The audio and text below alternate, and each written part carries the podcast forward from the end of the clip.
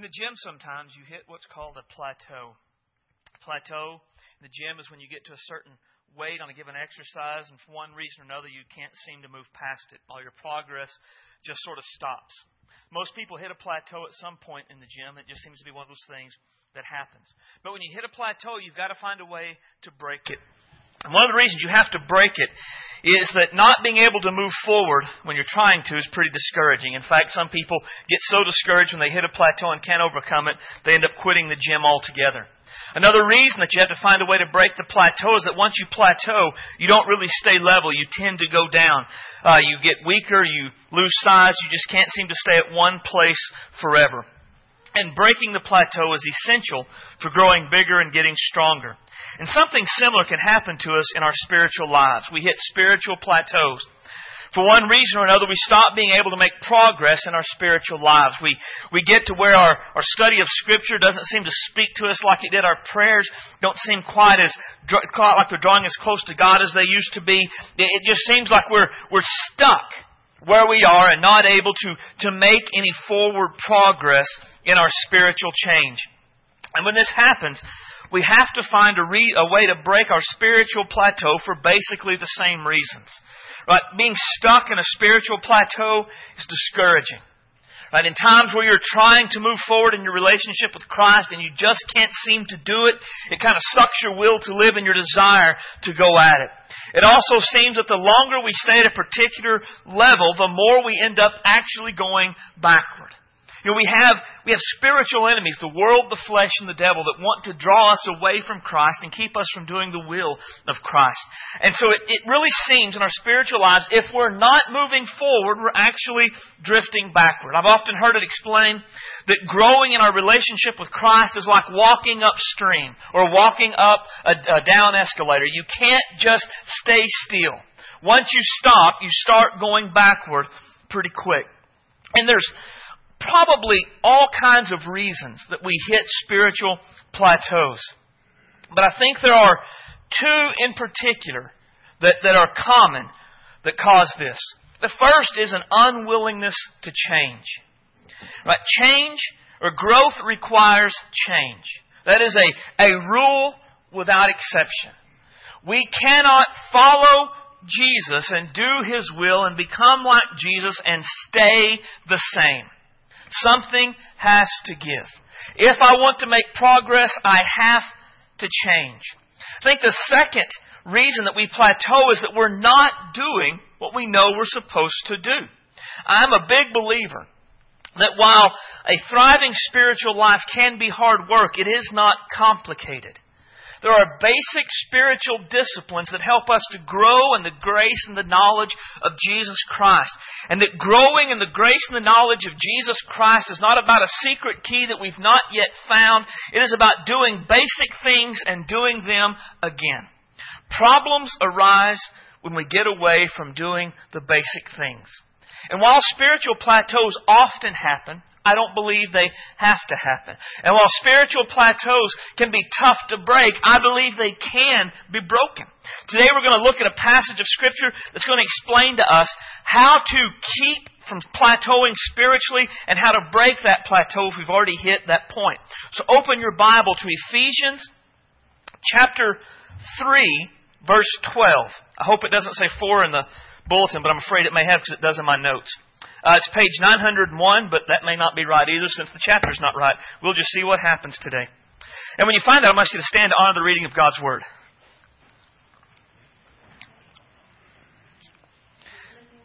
Philippians. Philippians 3. What did I say? Oh, man. You poor people. God bless you all. But it felt like it was really five hours. It wasn't? No. Okay, Philippians 3 chapter, wow, Philippians 3, verse 12. Not that I've already attained or am already perfected, but I press on that I may lay hold of that for which Christ Jesus has also laid hold of me. Brethren, I do not count myself as apprehended, but one thing I do, forgetting the things which are behind and reaching forward to those things which are ahead.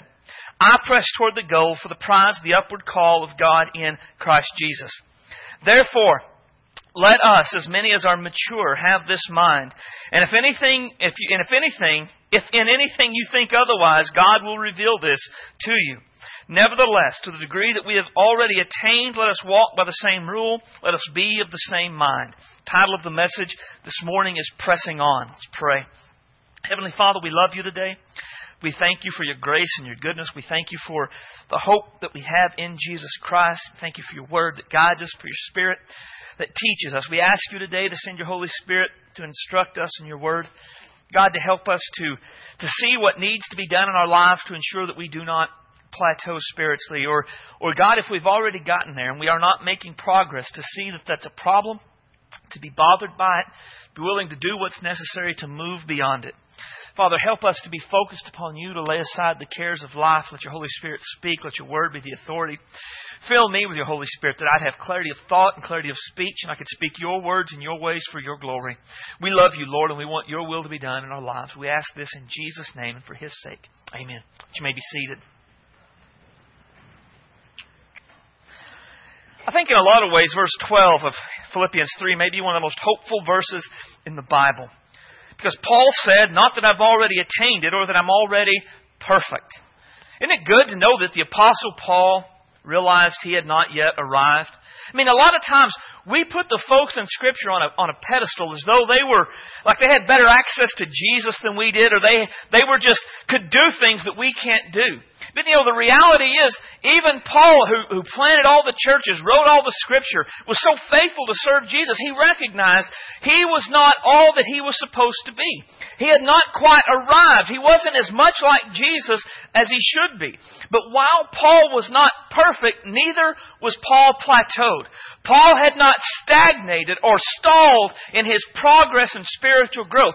Rather than staying in the same place, the apostle Paul had moved forward. He was constantly striving to make progress, constantly fighting against the plateaus and the pull of just standing still and being comfortable. And what we learn from the apostle Paul is that plateaus are prevented and broken through focus, forgetting, and faithfulness. Plateaus are broken and they prevented through focus, forgetting, and faithfulness.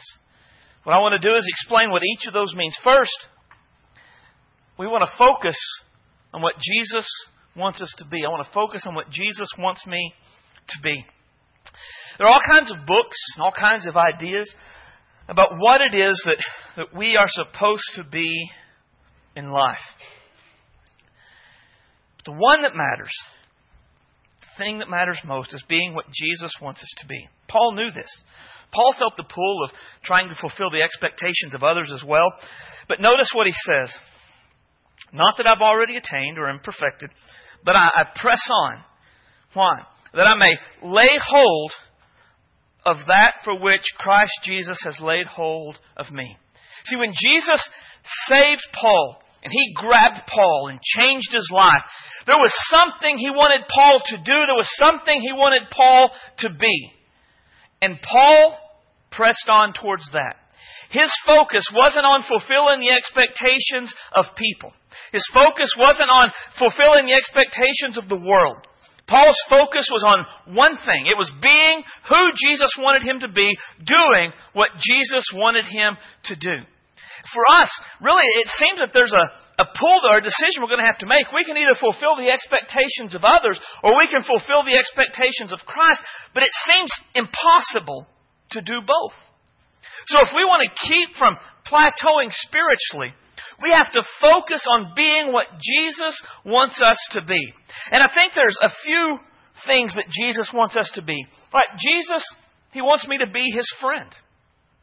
And I think that's a great passage, a great idea, a great truth to know. Jesus wants us to be His friend. I mean, when Jesus came, Matthew tells us that he came to be Emmanuel, which is God with us. What Jesus wants to be is not the God who is far off and not the God who is far away. He wants to be the God that is with us in our lives, to guide us, to help us, to, to be a friend in our times of need. That was a, a main part of the, fir- uh, the focus of why he came. For since our friendship with God was restored by the death of his son while we were still his enemies. Now, let me just stop there. Think about how committed God is to making you his friend. We were his enemies through our attitudes and our actions. We were rebellious against his rule and his reign in our life, but God was so committed to make us uh, his friend. that He sent Jesus to come and to die on the cross for our sins so that we could be reconciled to him. We will certainly be saved through the life of his son. Now we can rejoice in our wonderful new relationship with God because of our Lord Jesus Christ. It's made us the friends of God. Now, I use the New Living Translation there because I like the phrase a wonderful, our wonderful new relationship with God. When you think about that, do you, do you have a wonderful relationship with God? I mean, when you think about Jesus, what, what are your thoughts? A friend that you love, a friend that is there, or, or something different. But our relationship with Jesus, it should be good, wonderful, a source of joy and hope and help and peace in our lives. This is what Jesus wants us to be. He, he wants us to be His friend. And in all of our, our serving and doing things for Jesus, let's not forget our relationship with Jesus. Everything flows out of that. All that we do, we do because we love Him and He loves us. So Jesus wants to be, wants me to be His friend. But Jesus also wants me to be like Him. You know, the longer you're around somebody, the more we kind of pick up habits and attitudes and traits. We see this in our kids a lot, but it's true in adults too. The more we're around someone, the more we pick up maybe their mannerisms or their catchphrases or things that they do. Uh, and, and in some cases, that's not always good, is it? But with Jesus, it is always good. The longer we're around Jesus, the more we become like Him. That's, that's a part of God's purpose for our lives. For whom He foreknew, he also predestined to be conformed to the image of His Son. Right? God's plans and His work in our lives, in part, is to help us be like Jesus. Kind of in a way, you could say all that He does in us, through us, and for us has this goal in mind. And there's, there's good in this, and there's challenge in this. The challenge is God is not nearly as concerned about our comfort and our, our pleasures, our earthly pleasures, and our wealth as we are. God wants us to be like Jesus, and He's, He's committed to doing whatever it takes to make this happen. That, so if that means there has to be difficulties and hardships to make us like Christ, then, well, so be it. But He is determined, He is committed to making us like Jesus. That's a, a good thing because we couldn't do it on our own. God is committed to doing what it takes to help us be like Jesus. Jesus wants us to be like Him. And then a third thing that Jesus wants us to be is that Jesus wants me to be something particular. Something in particular. The girls used to have this cartoon video, and an owl is talking to a mouse, and the mouse feels that he's a nobody, but the owl tells him he is not a nobody, he's someone in particular. And then they break out in song. Girls, you guys want to come up here and sing that for us? No, they're not interested in singing that song for us, but you just have to trust me. It's really kind of snazzy. Anyway, uh, the truth of that is we are to be something in particular. That when God saves us, he has a desire for us to do something in particular. Right? We're His workmanship, created in Christ Jesus, right? That's saved. Right? All that we are is a trophy of grace. It is God who saves us, and He has created us in Christ Jesus for a reason. To do the good works which God prepared beforehand that we should walk in them. See, God has something in particular that He wants you to do, something in particular He wants me to do. And I call this something in particular because there is, there is with God, there is the, the general will of God. Right? God has a general will that He wants for all people. He wants all people to be saved, to be His friend. He wants all people to be sanctified. He wants them all to be like Jesus. And that's true no matter who we are. Every person in the world, God has a desire to save, to sanctify make them his friend, to help them become like Jesus. But there is also something in particular that God has for each and every one of us to do. And my something in particular is different than your something in particular. Right? My something in particular is to be a, a husband to Kelly, daddy to Caitlin, Sarah, and Lizzie, the pastor of this church, to be a preacher and a teacher of the gospel. That is my something in particular. Your something in particular is something that God has created for you, something He has wired you to do, something He has planned for you to do, but it is something that He wants you to do. We are all saved to serve.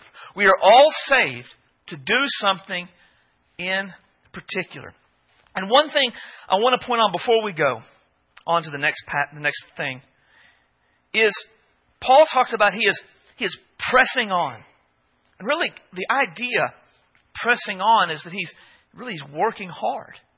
He knows he's not yet arrived and so he is doing all that he can to get to the place that he should be, even though it's difficult.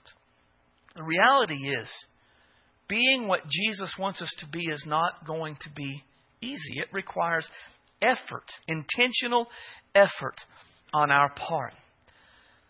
Think about any relationship you have. Who has a close relationship with someone that they're absent about? Who has a close relationship with someone that they don't put any effort into that relationship at all? I doubt any of us do. Relationships take effort to have a close, healthy, deep, committed relationship. Our relationship with Jesus is no different. To be his friend takes effort on our part. To be like Jesus, I don't know about you, but I'm not already attained. Boy, that's a that's an understatement in my life for me to be like Jesus in love and compassion and mercy. Woo! Those are huge things that need to change in my life. That's going to take a lot of effort on my part to be like Jesus and to do your something in particular. It requires you to find it. It requires you to start it. It requires you to learn how to do it, to learn how to do it better, to keep on working at it. We have to press on. We have to start and keep on keeping on as long as we're trying to grow and become like Jesus. So we want to focus on what Jesus wants us to be, but secondly, forget my past. Paul says in, in verse 13, Brethren, I do not count myself to have apprehended, but one thing I do, forgetting those things which are behind, and reaching forward to those things which are ahead. Now, Paul often uses the imagery of a, of a runner running a race, and I was thinking about that. I've never been a fast runner. Even when I was in the Army and, and I ran for what I had to do to qualify, I was never overly good. I was passable at most things. And so I'm sure there are a lot of people in here that could outrun me in a foot race. However, I would say that if I got to set certain conditions beforehand, I can promise you I could outrun everyone in here, anyone in here. But here are the conditions. At first, we're going to run from the door to the Y. Secondly, my opponent, not me, has to look behind them the whole way they're running. Here's why I know I'll win the race. That's a field out there that's got holes and loops and stuff and trees, and, and all of it's just screaming, give me a knee to twist, give me an ankle to break. And if you run looking behind you, you're bound to fail. You're bound to fall down and to hurt yourself. And running our spiritual race really isn't a whole lot different. We have a past behind us. And if we're not careful, what we do is we get so focused on that that we don't look at where we're going. We don't look at what we're supposed to be doing or where we're supposed to be trying to get to. We, we focus on the past. So what we have to do is do what Paul said. We have to forget our past. I think there are two aspects of our past that we have to forget. First, forget my failures. You know, Paul's list of failures were pretty epic. Right? Paul denied that Jesus was the Christ. Paul persecuted the church of Jesus Christ and tried to do all that he could to stamp out the name of Jesus Christ. In verses 3 through 6, Paul lists a whole series of, of, of things that he once placed his hope in instead of Jesus. These, these credentials that made him feel self righteous and better than others. Paul's list of failures is epic. And while our list of failures may be different than Paul's, there's a list. Uh, there are things in our past that can often hold us back. Through a series of circumstances, I have reconnected with some folks I went to high school with and was friends with in high school. And in one of my conversations, one guy told me, he said, I'm going to be honest with you. I found out you were a preacher. I was pretty surprised by the whole thing. Now, there, there are things in my past that I don't want you to know, and I ain't ever going to tell you. And since we live seven hours away, you ain't ever going to find out. but if I'm, if I'm not careful, I can let those things hold me back. I know what I was. I know what I did. But we have to forget the past, forget our failures. Because I, I love this. I, even I, am he who blots out your transgressions for my own sake. I will not remember your sins. Why do we beat ourselves up over sins that God has forgotten? That feeling that we feel, that condemnation about our past mistakes, that's never God. God does not bring up our past to beat us down. God does not bring up our past at all. Condemnation like that is from Satan. God has blotted it out. God has forgiven it. God has forgotten it. We need to forget it as well. Now you say, well, yeah, but we're not talking about things that were 20 years ago. We're talking about last week or yesterday. Oh, the Bible has an answer for that too. The Lord's mercies, we are not consumed because His compassions fell out they're new every morning. Great is your faithfulness. Well, that's good stuff right there. His compassions are made new every day. You failed yesterday. Guess what? Today is a brand new day. God's mercies are new today. You can't undo the past, but you can start out today, fresh slate, moving on, serving Christ. And if you blow it today, guess what? Tomorrow's a new day fresh slate, fresh mercy. Move on. You cannot let your past define who you are today. You can't let your past keep you from doing and being who Jesus wants you to be. Forget your past. Forget your failures.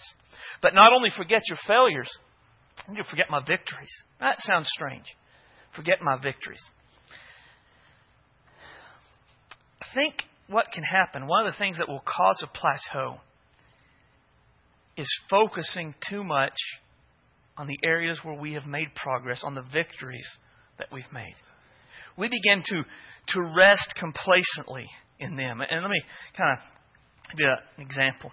Who here, now raise your hand, who here has seen Napoleon Dynamite? Raise your hand. Best movie ever, right? Amen. Amen. Now, the hero of our story is named Napoleon. And he has an uncle named Rico. And when we meet Uncle Rico, he is living in a van out in a field, throwing a football over the top of a video camera. He gets a call, he goes to Napoleon and Kip's house, and he shows them the video, which is just hours and hours of him throwing a football over the camera. And over the period of the show, we find out that in 82, Uncle Rico was kind of a football star. In 82, he, he could have led the team to championship. Now, it's been a while since 82.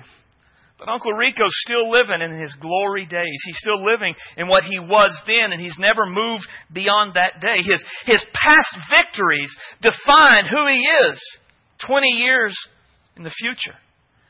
I think something similar happens to us when we focus too much on our past victories. We, we become Uncle Rico Christians. We begin to, to talk about all that God did in our lives back then. All the times that He spoke to us through His Word. All the times that He answered prayers. All the times that He led us in our life. Well, well what's He doing in your life today? Well, we stutter and we stammer and we talk about how good 82 was. That's what happens when we focus on our past and we focus on our victories. We become complacent. Well, I've made a, a lot of changes and I've grown a lot, so I can, I can slow down. I can hold off. Complacency, it leads to apathy. I'm okay where I'm at. Yeah, granted, I have not already attained and I've not perfected, but, but I'm still better than others. So I'm okay where I am now. And that's a plateau. Because when we're in that place, we, we don't grow, we don't change, we don't move forward, we, we don't really do anything. And that is the very definition of a plateau. And in order to move past that, in order to keep that from happening, we must, we must move past it. We must forget our victories. We cannot rest on our past victories. We cannot live to what it was back then. Think about it like a, a football team or an, an athletic team of any sort. When football season starts, if it hasn't already, I'm not a sports fan, whoever won the Super Bowl last year, it doesn't matter, does it? Nobody cares. Nobody cares how they played last year. What do they care about? How they're going to play now. Team that rests in the past is not a team that's going to, to do well. A Christian who rests in the past is not a Christian who's going to grow any. They're going to stagnate. They're going to plateau. If we want to, to break a plateau we're in, if we want to prevent a plateau from happening, we have to forget our past.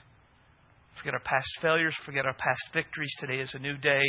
Today I'm moving out to be faithful in my service to Jesus. And then the final, we must faithfully persevere in spiritual growth. Spiritual growth is huge in Paul's eyes. Paul's world, spiritual growth is super important. He, he's forgetting the past he is going to faithfully press on in the goal of being what Jesus wants him to be. He knows that that requires change and that requires continual spiritual growth. He says in verse 14, I press toward the goal. The goal. He has an idea of what Jesus wants him to be. And he is going to do everything he can to, to press toward that goal. Spiritual growth is, is hugely important in our Christian lives. It's not enough to pray the prayer and to be baptized. Salvation is the beginning of our who we are and what we're going to do as Christians. From that moment on, we are to to grow, to add to our faith. I, I love this particular passage. For this very reason, give all diligence to add to your faith virtue, the virtue knowledge, knowledge self control, self control, perseverance, to perseverance, godliness, godliness, brotherly kindness, brotherly kindness, love. For if these things are yours and abound, you'll be neither barren nor unfruitful in the knowledge of our Lord Jesus Christ. There's a lot in that passage, but I only have time to point out two particular truths today. First, he said to, to give all diligence to add to your faith. To give all diligence to, some translations, make every effort. Others, work really hard. It's the same idea as faithfully persevere in spiritual growth. Peter understands that it doesn't happen accidentally. We have to faithfully put forth the effort to add to our faith. Our faith in Christ is the foundation. From that moment on, we begin to add to our faith that we can be more and more like Jesus. Second truth I want you to see is what happens when we've added to our faith. We, those who have these and abound in these, They'll neither be unfruitful nor barren in their relationship with Jesus. Barren and unfruitful, doesn't that sound like a plateau? You're not being what God wants you to be. You're not doing what God wants you to do. You're kind of standing still and not accomplishing what needs to be accomplished in your life. How do we keep from being barren and unfruitful in our relationship with Jesus? We give all diligence to add to our faith. How do we go about doing that? How do we add to our faith? Paul gives us a couple of ways in this passage. One is consistently follow the Holy Spirit. But he says in, in verse 15, Therefore, let as many of us as are mature have this mind. Right? So, those who are mature make maturity a point. And if you're a mature Christian, you'll understand what I'm saying is right. But, if in anything you think otherwise, right, if you say this and say, I don't think that's right, then here's what you need to do God will reveal this to you. Here's what he's telling him. What I'm saying is right. And the Holy Spirit will reveal it to you if you seek it out. Right? part of what we have to do is listen to the Holy Spirit as He guides us in our life. Our, our relationship with God is a, a living relationship. He, he deals with us in our lives, shows us things in our lives that, that need to be changed. He works through the, the Spirit of God, works through the Word of God. I, Hebrews 4 is such a great passage. The Word of God is living and powerful, sharper than a two edged sword, piercing even the division of soul and spirit, joints and marrows, discerner of the thoughts and the intents of the heart. There's no creature hidden from His sight, but all things are naked and open to the eyes of Him to whom we must give an account. Right? God sees all that we do. He sees all that we are, all that we think, all that we say. He sees all, all of our lives, our desires, everything. Even the stuff we don't tell or say out loud, God sees. Because God sees all of those things, He is able to work through His Spirit and the Word of God to, to cut us where we need to cut, to take the Word and say, this needs to be changed. You need to stop doing this and start doing this. You need to start doing this and stop doing this. Able to deal with us the way that we need to be dealt with. That is what God does as a part of helping us become like Jesus. Our part in this is to always follow the Holy Spirit. Right?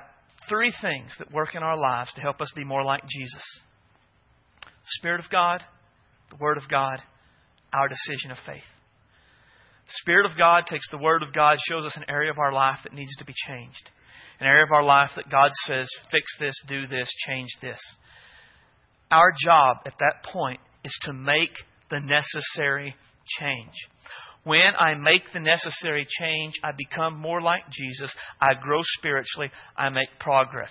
When I do not listen to the Holy Spirit and I do not do what He is leading me to do, I stagnate. I plateau. You cannot ignore the Spirit's leading in your life and have a thriving relationship with Christ at the same time.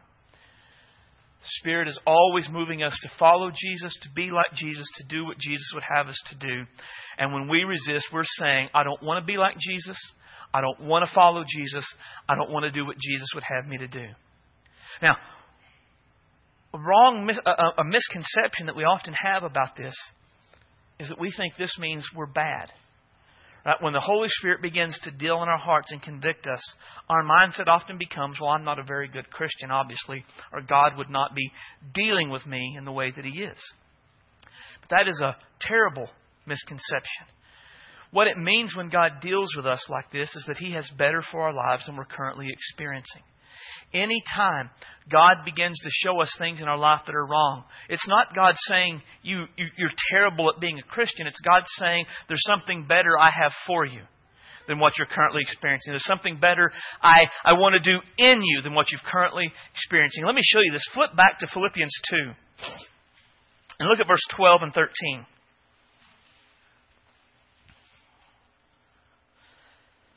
Therefore, my beloved, as you have always obeyed, now as in my presence, or not as in my presence only, but now much more in my absence, work out your own salvation with fear and trembling.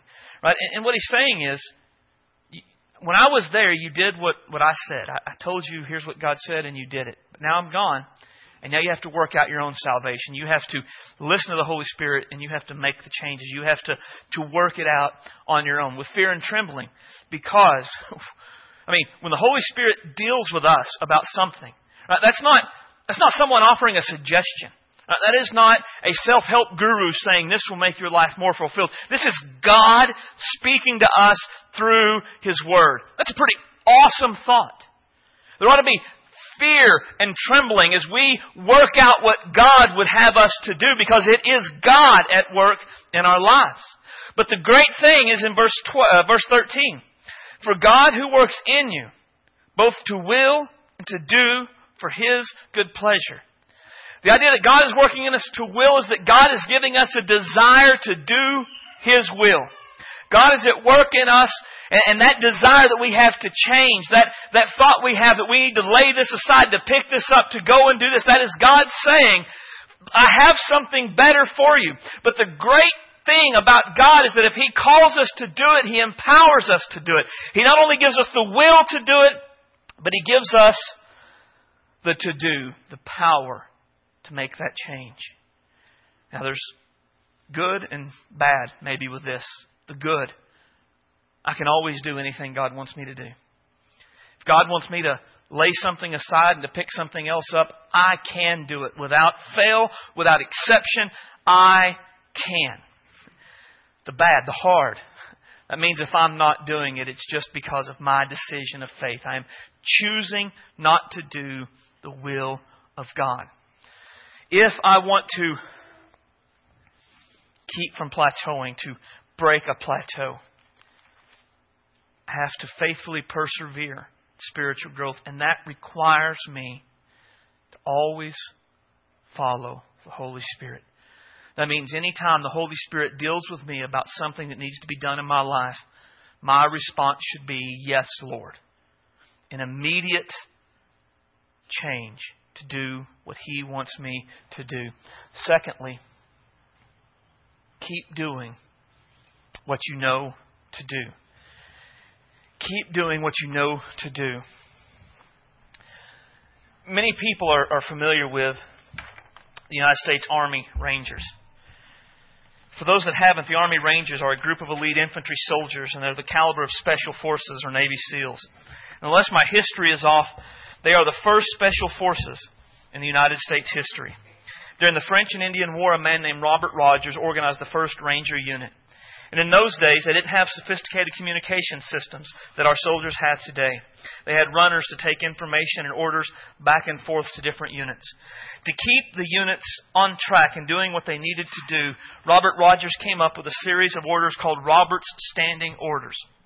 They were the things that every ranger was supposed to do no matter what. In the absence of any other orders, do these. Right? And the orders included things like keep your hatchet sharp, your musket clean, and your pack packed. That way you can be ready to march in a moment's notice. Every ranger in the unit was to be awake and pulling guard at sunset and sunrise because, as Robert says, that's when the French and the Indians attack. And since these were standing orders, Rangers never had to question whether or not they were supposed to do them. If they didn't have any orders from their leaders and their commanders, if they were to continue to do the standing orders, everything would be fine. They would still fulfill their ranger mission. As believers in Jesus Christ, we have standing orders as well. Paul explains this a little bit in verse 16. Nevertheless, to the degree that we have already attained, let us walk by the same rule, let us be of the same mind. Here's what he's saying. What you've been doing right, keep doing it. Right? What you know to be right, what you know to be true, keep doing it. For us, as believers in Jesus Christ, our standing orders are contained in Scripture. Scripture says, Thou shalt not, then we don't ever have to ask a question. We shall not. That is a standing order for all time. If Scripture says, Thou shalt, then we don't have to question. We shall. That's what we are supposed to do. Because there are going to be times in our life when we are trying to move forward. We're, we're trying to make progress, but there's nothing particular that God is dealing with us about. To the best of our knowledge, we're doing what we're supposed to be doing. There's nothing new that God is working us about. There's nothing going on. So what do we do in that time? We keep doing what we know to do.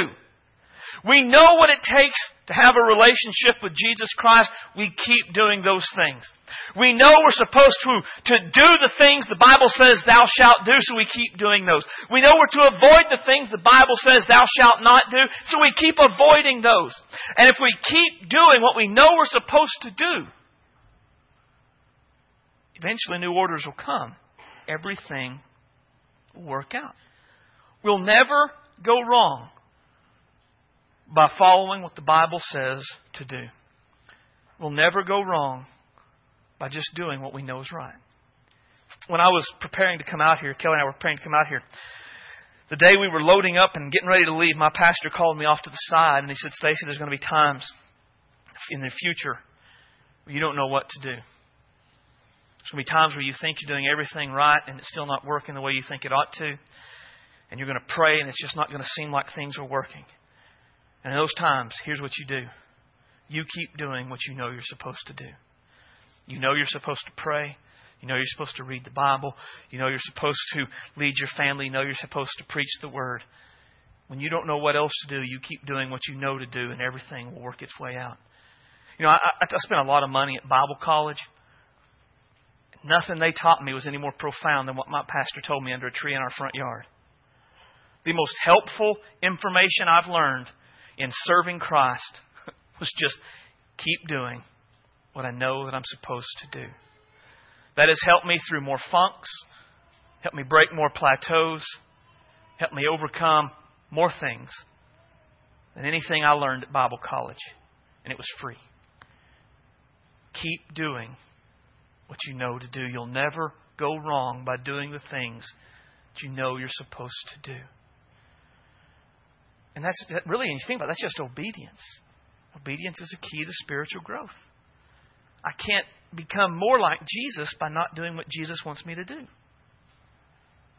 So keep doing what you know you're supposed to do. Faithfully persevere spiritual growth. It won't be easy and it won't be fancy, but it is right. It is effective. It will break the plateau, it will prevent the plateau. Keep on keeping on. Let's stand as our musicians.